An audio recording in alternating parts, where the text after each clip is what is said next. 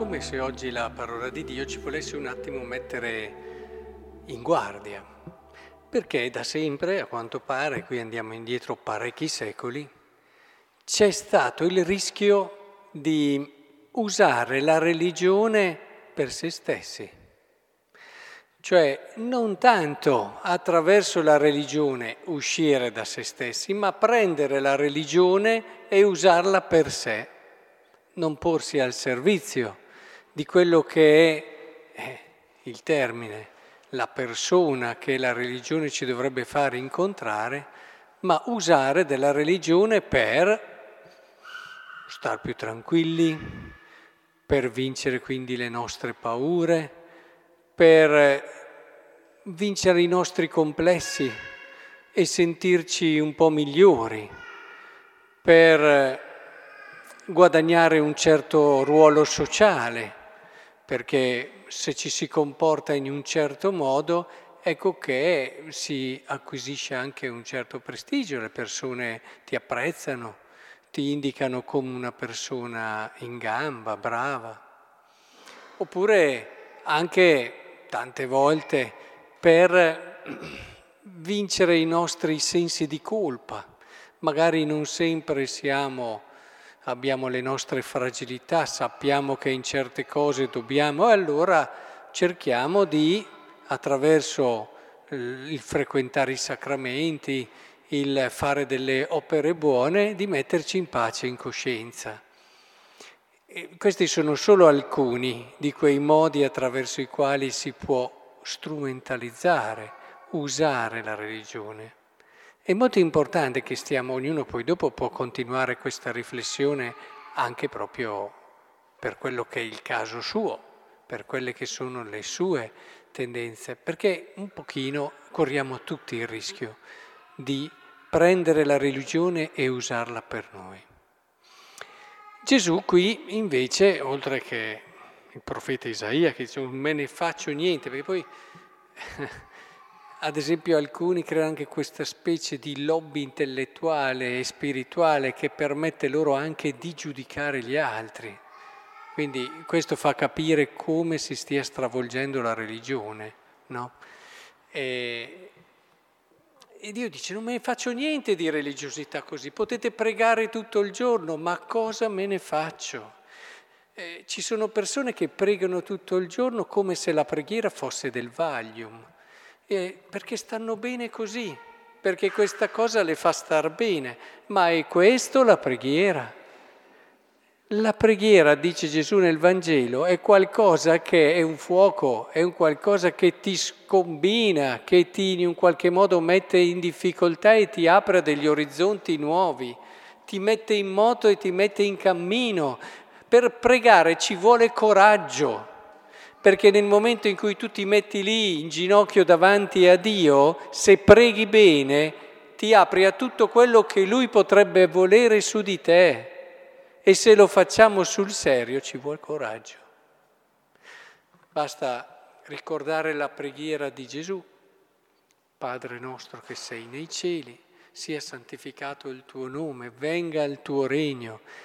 Attenzione, sia fatta la tua volontà ma se questo lo diciamo convinti, ci vuole un sacco di coraggio, perché vuol dire io perdo il controllo della mia vita, non la gestisco più io e la affido a Dio e mi fido di quello che vorrà Lui.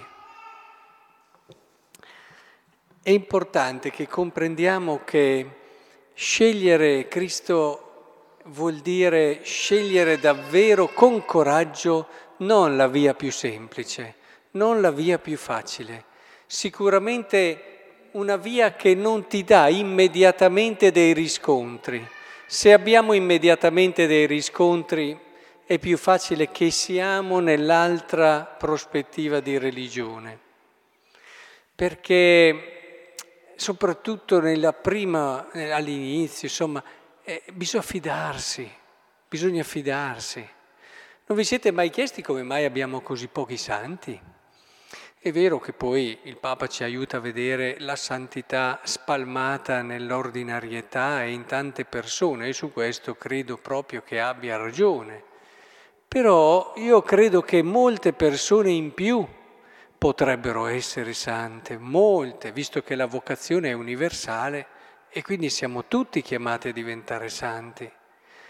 Ma le persone, vedete, si fermano alle prime fatiche. È un po' come nella preghiera. Tante persone, visto che per imparare a pregare bene, eh, non dire le preghiere, a pregare bene, eh, all'inizio si fa anche un po' fatica a raccogliere il cuore, la mente, a trovare quel silenzio interiore, quella disponibilità del cuore, quel mettersi appunto eh, aperti verso Dio, la sua volontà, quel coraggio, quella forza. Dinanzi a questo, che è la prima fase, che a volte può essere anche un po' complicata, può essere anche eh, difficile, può incutere timore, si fermano lì e scivolano in una preghiera che rimane a quel livello lì, dove si dicono tante formule, si mette un po' di emozione, un po' di sentimento, ma la vita non è che cambia, come a messa noi veniamo e se la viviamo non usciamo come siamo entrati, così è la preghiera. Non puoi iniziare a pregare e uscire come sei entrato se hai pregato bene. E allora ci rendiamo conto che se davvero noi desideriamo entrare, dobbiamo superare quella fase lì, non fatevi spaventare da quelle che possono essere le difficoltà, le paure, le fatiche dell'inizio, perché dopo, dopo è una cosa straordinaria e meravigliosa. Anche quando ci saranno le prove più difficili, avrete sempre la primavera nel cuore. Abbiate fiducia allora, nulla può eh, andare contro, nulla può vincere coloro che si sono affidati a Dio coloro che amano Dio, coloro che hanno intrapreso il lungo viaggio, quel viaggio che non sa il mare come sarà, non, sarai, non sai se ci saranno tempeste, eccetera, ma con coraggio l'ha intrapreso. Questi sono i cristiani.